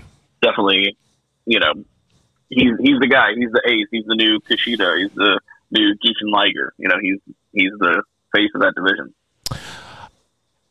I'll go this way. If I remember correctly, Show lost to Robbie Eagles, and that was going to be my knee jerk reaction because Show came out and basically won like the first five or six matches. You know, fuckery aside, he came out hot, and I think he's lost the last three matches now. That sounds right. Still at 12 points. Um, I thought it was going to come down to Show versus Yo because Yo was completely the opposite. He lost the first three, but now has run off six in a row. So they're obviously they're both at twelve points. Their final matches against each other. Um, Robbie Eagles beat Hiromu, if I'm not mistaken. So that kind of throws my uh, knee jerk reaction of the winner of Show versus Yo wins the block. I'm gonna still stick with Hiromu. I agree with what, everything that what you said, especially in the fact that Hiromu and Despy had that draw. I think we're gonna have to run that bad boy back. If that doesn't happen, Show I think is probably going. No, I'll take that back. I think Yo is going to actually win that. I'm not a big Yo guy, but I think Yo gets his receipt on Show and ultimately wins the block. And if that happens, a lot of things are going to have to kind of, you know, fall into that wayside where Ishimori would have to lose. And then, uh, like I said, I'm not sure on the tiebreaker with Robbie Eagles and Hiromu. I would have to really go back and look at that. They they haven't wrestled yet. No, but I was saying that Hiromu lost to Show. Hiromu and Show lost to Robbie Eagles. So in that scenario, if they're all tied, Oh, I got you. I got you know, the Robbie, I'm thinking head to head is usually the first tiebreaker. Robbie Eagles would have head to head wins over both um, Show and Hiromu. This is why I love New Japan because I'm sitting here like literally figuring this shit out as we go along. But like I said, those six guys are in the BSOJ. I'm gonna stick with Hiromu. I think that that's gonna be the match itself. If it's not, Yo makes the most sense because it you had Show turn on his brother, and now, like AEW, it's going to come full circle where Yo versus Show is probably going to be the winner of that should probably win the block, but don't quote me on that. Um, outside of that, just quick thoughts on Wrestle Kingdom coming up here in a little bit. I know we had talked about Wrestle Kingdom for a little bit, and there was some trepidation about um, Japan closing their borders because of this new virus that's coming out. And from what I've understood, and I've put that on our uh, text thread, obviously you can't see this, but basically New Japan has come out and said that anybody that has worked over in New Japan beforehand, uh, those like Jeff Cobb, Will Ospreay, guys that you expect to see on Wrestle Kingdom 16, they're going to be allowed to come back into the country on a revi- revisa versus someone like me that has never been to Japan. I wouldn't be allowed to come into the country because obviously their borders are covered. From that point, I'm really still excited about what is coming for Wrestle Kingdom. Um, Okada and Shingo is going to be the shit, and then the winner gets Will Ospreay, and then from that point we're going to start uh, mixing and matching matches together. I'm really looking forward to excited and yeah, let's try this again. Excited and looking forward to Wrestle Kingdom. Thoughts on what could possibly happen past BSOJ and World Tag League? Yeah, it's. I haven't put a ton of thought into it because of the volatility and like the unpredictable nature. Mm-hmm. Uh, unfortunately, even though I do keep up with New Japan and still watch all the shows and stuff, it outside of that individual intrigue that you talked about, where you're trying to do the math and figure out who's going to win, like the tournament. I haven't really looked too far past that because I haven't wanted to get my hopes up on things that No, I could be totally dashed agree. away, No. right? You know, Kota Ibushi is one of those guys. I was thinking about that today. I'm like, okay, where does Kota come into this? I mean, if he's healthy, then I want to see him on a Wrestle Kingdom uh, show, either night one or night two. If he's not healthy, then obviously you know sit your ass down and let's get yourself right. But Kota Ibushi is one of those wild card guys that I was thinking about that had doesn't have a match, hasn't been in a, you know around for a while for obvious reasons. Where do you think that Kota Ibushi, if he's healthy, let's just say he's healthy coming into Wrestle Kingdom, how do you put Kota Ibushi into this Wrestle Kingdom card for two nights? Uh, what is it like? Will has the winner of night one, right? Yes. So I would say have him wrestle on night three, uh, the winner of that match. Only problem with that is night three is apparently going to be a New Japan versus Oh yeah, I forgot the Noah. Noah, Yeah. um, I guess card or whatever the case may be. It won't be seen right away, but you would get the uh, the replay or whatever the case may be on demand like a week later. So, as much as I would.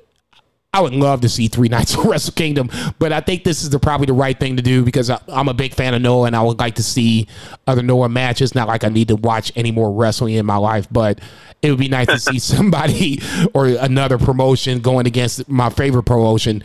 But unfortunately, in this case, that's not going to happen. I would almost be on the the thought of just having Kota sit this one out, even if he was healthy. New New Year's Dash is usually the next night or the week after, whatever the case may be.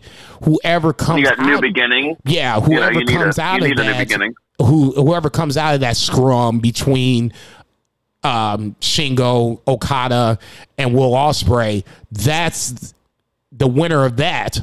That's where I want to see Ibushi come in, so that way he's healthy. You know, at least on the days that he's been gone, healthy enough to come back, come back strong, and then give us a performance that you know we've been kind of waiting for. If it's Okada and Ibushi, it makes sense. If it's Shingo and Ibushi, it makes sense. If it's Will and Ibushi, it makes sense. For me, Ibushi is not necessarily the the end game, but it, it's a part of what should probably have been happening to for Wrestle Kingdom to begin with. The fact that he got hurt probably threw a little monkey wrench into all of this shit, but you know that's just neither here nor there, in my opinion only. Oh, I'm with you. Yeah, it's uh, it's tough, and uh, I heard somebody say. Actually, I think it was uh, Dave Meltzer on Observer Radio. It was a very sad thought. Um, but you know, because Ibushi's almost forty, and he's had all these injuries, and he's been very sick. Jesus Christ. had a That really dude is bummer not year. fucking 40 years old. He looks way too good to be 40. I know he's like 39 though. Um, and uh, he said this like statement, and it just made me really sad. He's like, like we might have seen the best of Kota Ibushi. Not saying he's done. He's like, but he's like, we might have seen the best of him already. You know what I mean? I was like, oh, like that that sucks because he could be right. You know, like he's had a huge bummer. You know, who knows with these injuries? Like, and he's already broken his neck one time. You know, it's like. I don't want to think like that. That's that's depressing. That's fuck. I want to at least get one more, you know, good match out of a round of good matches. Ibushi, Naito, Abushi Okada. I wouldn't mind seeing Abushi Jeff Cobb. I think that that could have some uh some legs to it. But like I said, I think Abushi is going to be one of those guys that we're going to have to deal with probably in the 2022 year where when it's all said and done the smoke clears whoever is the undisputed champion. And at that point the winner of those two matches as far as i'm concerned is the undisputed champion. That undisputed champion needs to face Kota Ibushi immediately. And let's get that out the way. And then from that point you can start moving forward whether it's jonah jeff cobb whatever the case may be. You got a couple guys on deck that's ready to go. I'd like to see that happen. But we'll check this shit out. If you had if you don't watch New Japan, this is probably a good time to start doing it because Wrestle Kingdom is coming up here in a little bit, the 4th and the 5th of 2022. It is going to be absolutely fantastic. Your boys got both days off. Thank God. They just gifted them motherfuckers to me at work. I'm like, oh, I don't have to ask off this year. You're just giving it to me. Fan fucking tastic. Good job, Sydney Street. I appreciate you on that. All right, that's going to end it for our recount. Oh. Didn't turn that up. Okay. Um, quick odds and ends. Jeff Hardy obviously is the biggest story that happened between last week and this week. It actually just happened pretty much this week where a video surfaced where Jeff Hardy and I believe it was Drew McIntyre were a tag team against the Bloodline and inexplicably Jeff Hardy makes the tag and then goes out into the crowd and God knows what happened from that point. Some fans are saying that he took pictures with fans and that's why he did it. Others seem to think that there might be some sort of relapse going on. We kind of talked about it on the text thread, but I'll let you have the floor on this one. Thoughts on Jeff Hardy's and his release from WWE that just happened today? Yeah, I mean, I don't know what's going on. I think we can all guess um, what's going on. I mean, the the the video was like totally surreal because he just tags out and then he just exits like through the crowd. Like he doesn't like walk up Right. the ramp or anything. Maybe he didn't want to go through Gorilla or whatever. I don't know, but he just exited through the crowd. And um, you know, next day, uh, Sean Ross Sapp reported, you know, that he'd been released and that WWE had offered like inpatient rehab and he'd refused. Which you know, maybe he doesn't need inpatient rehab. I don't know what it is. It might not be the right option. Um, obviously, dude needs help. He fights a lot of demons. He is a transcendent like personality. I mean, there's been a huge like outpouring of love from his colleagues and and not just colleagues, but um, fans and uh, other wrestlers and stuff. And he's been an inspiration to an entire generation um, the dude was constantly over. He was never not over, No even when they were they had him running around the twenty four seven, you know, title. Uh, the dude was still getting huge pops, and he was always getting people into his matches. And uh, yeah, I mean, I dude has driven under the influence, you know, like multiple times. That's not great. Uh, you know, it's not not a, a good thing. Uh, I mean, I feel like uh, you know a lot of people are very quick to uh, to throw stones in glass houses, and man, I've seen some really really bad shit on Twitter, particularly from. Uh, there's one person that uh, you're always arguing with on Twitter. Um, Sank. just yeah, just completely. Uh, I mean, just I mean, just being such a dick about, uh, and he, I mean, he's not the only one. There's plenty of other people. Uh, just being a, a huge dick about this. Um, and I don't know, like, uh, I just kind of err on the side of, uh, you know, hoping that he gets help and, uh, you know, he can be healthy for him and like for his family. I don't want anybody to do poorly. Um, you know, so, uh, it's just a, it's a sad thing. And, uh, on the total opposite side, all the folks saying that, um, oh, this is the perfect opportunity for AEW. It's just like, dude, like there, there's so many more important things than wrestling. right. Um, and, uh, you know, it, it, it is, it is what it is and it's a bummer, but, uh, yeah, hopefully, hopefully he gets the help that he needs and, um, you know, yeah, that's all I got to say. No, I, I'll I'll kind of piggyback on what you said. Um, for me, it was a bad look when I saw this. I was just like, okay, what the fuck is going on? Why is Jeff Hardy going to go? Oh, no, Jeff, don't do that shit. So the, a couple days had passed, and then obviously the announcement of his release came up, and then it comes to light that he turned down uh, inpatient rehab that to me is kind of scary. You know what I'm saying? Because I mean, it's not like we this is his first time. We've been down this road before. If somebody that's not close to Jeff is not pulling him aside to say, "Hey, you might have a problem. Hey, you know, this isn't you know, the first time we've done this, you know, this might be something that's beneficial for you. I think that's kind of a problem into itself. You can't just the people that I like in my life, the people that I appreciate the most are the people that don't blow smoke up my ass. If I'm fucking up, if I do something wrong, then those are the people that I expect to say, hey, sit the fuck down, shut the fuck up. There's been plenty of times that Bill has told me on the softball field, look, motherfucker, you doing too much. Sit down and shut the fuck up. And I take that for what it is.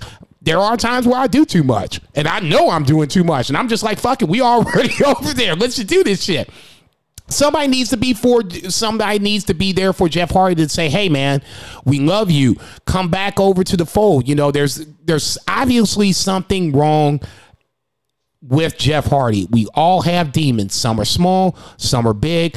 These are big Jeff Hardy demons that are, that are carrying on his back. At a certain point, I would like to think that Jeff Hardy would be smart enough to say, hey, I can't do this by myself. I need some help. But then if he can't do it, then somebody else in his immediate circle, whether it's wife, brother, sister in law, you know, whoever is close to him that, you know, can reach reach out to him and you know make some sort of sense out of this they need to step in and get jeff hardy under wraps i don't care if he goes to aew or not ultimately if you want to pin me down to what i think is going to happen ultimately i think he does but right now in the immediate portion of this program, December 9th, 2021, he needs help and he needs to go to rehab and get the help he needs. Even if he doesn't think he needs it, he probably fucking does. You don't do shit like that on on camera, and not even on camera. This is a fucking house show. You don't do shit like that on a house show and don't think you need help. That's just my thought. Either way you want to slice or dice it. Shout out to Jeff Hardy. I want him to get better. I'm not even a, a hater of Jeff Hardy. I really like Jeff Hardy at the end of the day, but one of these days he's going to have to get some help. Hopefully, he gets it sooner versus later.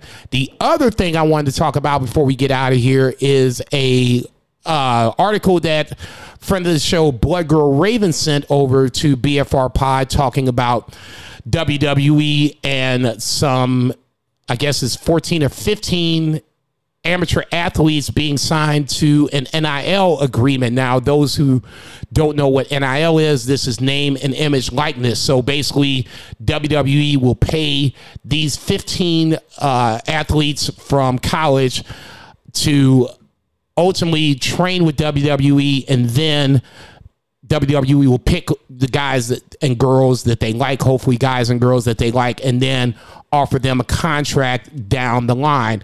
Looking at the list, um, it's a lot of people that are athletes, track athlete, baseball, basketball, basketball, one professional wrestler, basketball, track and field, a 400 pound football guy. So, I mean, that's going to be your next almost football, football, wrestler. So that's two wrestlers, track and field athlete, football, football, football, and track and field athlete. So out of these, this list of 13, 14 people, there are two that are exclusively people that have done wrestling. The others are all outside of wrestling and we're going to try uh, hopefully you can be converted to uh, the WWE style wrestling.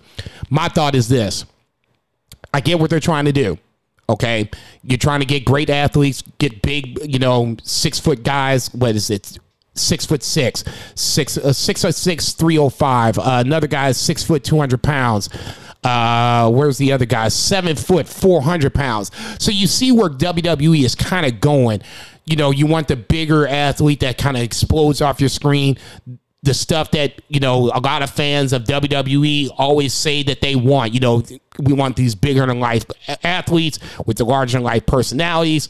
Okay, so this list looks like those a list of a future WWE superstars on this 14 or 15 list uh, uh, people list. Here's my thought on it. At some point, these 14 and 15 people are going to have to go in the ring and they're going to have to do some bumps and bounces and all this other shit.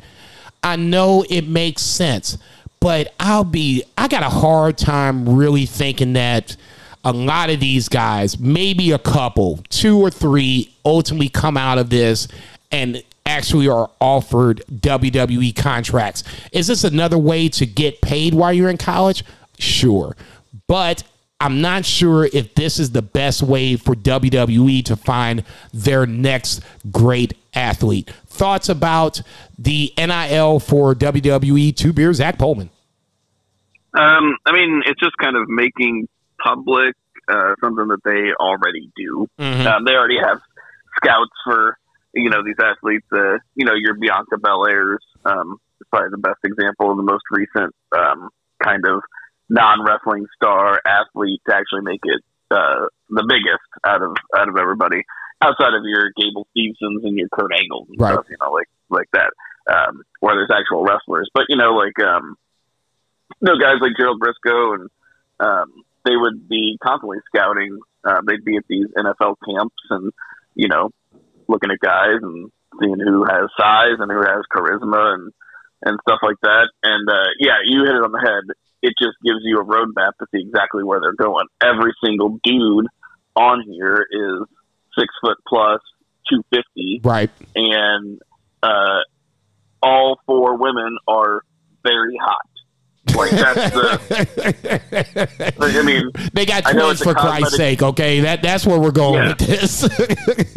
Yeah, exactly. So, um, you know, props to the athletes for being able to, to get paid. You know, it's the, the NIL name, image, likeness. They're they're marketing it as next in line. You know, NIL. So some fun marketing there. But yeah, they're they're putting a face on something they already do. They're kind of giving us glimpses into their thought process and plans. But uh, but yeah, it just goes to show you exactly uh, what we already know. They have a type, and yeah. And um, um, I wouldn't say unfortunately, but I guess we're going to kind of just factory some guys and girls through this uh, this type and hopefully see what sticks. I just don't I don't like the fact that there's a lot of non wrestlers on this group. I know there's you know guys and girls that haven't wrestled that have gone on to greatness. The Rock being on my Mount Rushmore is one of those guys. I just don't think long term that's a good business strategy. For WWE, it probably is because it's more so sports entertainment, and you can get away with you know guys that can go from this next in line NIL to NXT, then to the WWE main roster. I guess for me, WWE has kind of shaken my confidence where at any point guys and girls can get released. Bray Wyatt is one a, a great example. I mean, he was hot as you know grease fire at one point, and next thing you know, I look up we on our text thread he's released. I'm like, what the fuck is this? So I guess my I guess the ultimate thing for me is with this NIL. I get it. You know, I was a college student. I was in Florida, you know, with no, you know, very little money and not much else to go around with. If you if you can do this and you can get away with it, more power to you. But know that WWE has their own program, has their bigger plans in mind. You might not be on those bigger plans. Just something to think about. yeah, it's Banned um, from ringside. Go ahead, two beer. it's like um, you know, you see those those gals, and uh, you know, they only date black dudes. Like, could be like a super like funny, rich, like talented uh, guy come to try to sweep him off her feet, and like, nope, you ain't it. That's uh, that's Vince. That's Vince. Except the opposite. He does not date. Yeah, yeah. He's not into black dudes at all. Dude, I'm done. Let's wrap this shit up. Rabbit fever. Middle of the night. oh shit. I'm a believer. Thank you for listening. I know there's a lot of podcasts out there. Thank you for listening to ours. For Two Beer Zach Pullman, for Vice, for Bill Vagey, get well soon. For Aaron Vagey, keep it down. For Edna Mae Baby, my cutest niece that I know. Uh, for my cats, Billy and Lucifer, they've been awfully quiet. I gotta go see what the fuck they're doing. Support your local, uh, yeah, really. Support your local drug dealers. Support your local businesses. Uh, Black Lives Matter, and everybody, don't forget, boo the heels, boo, bitch.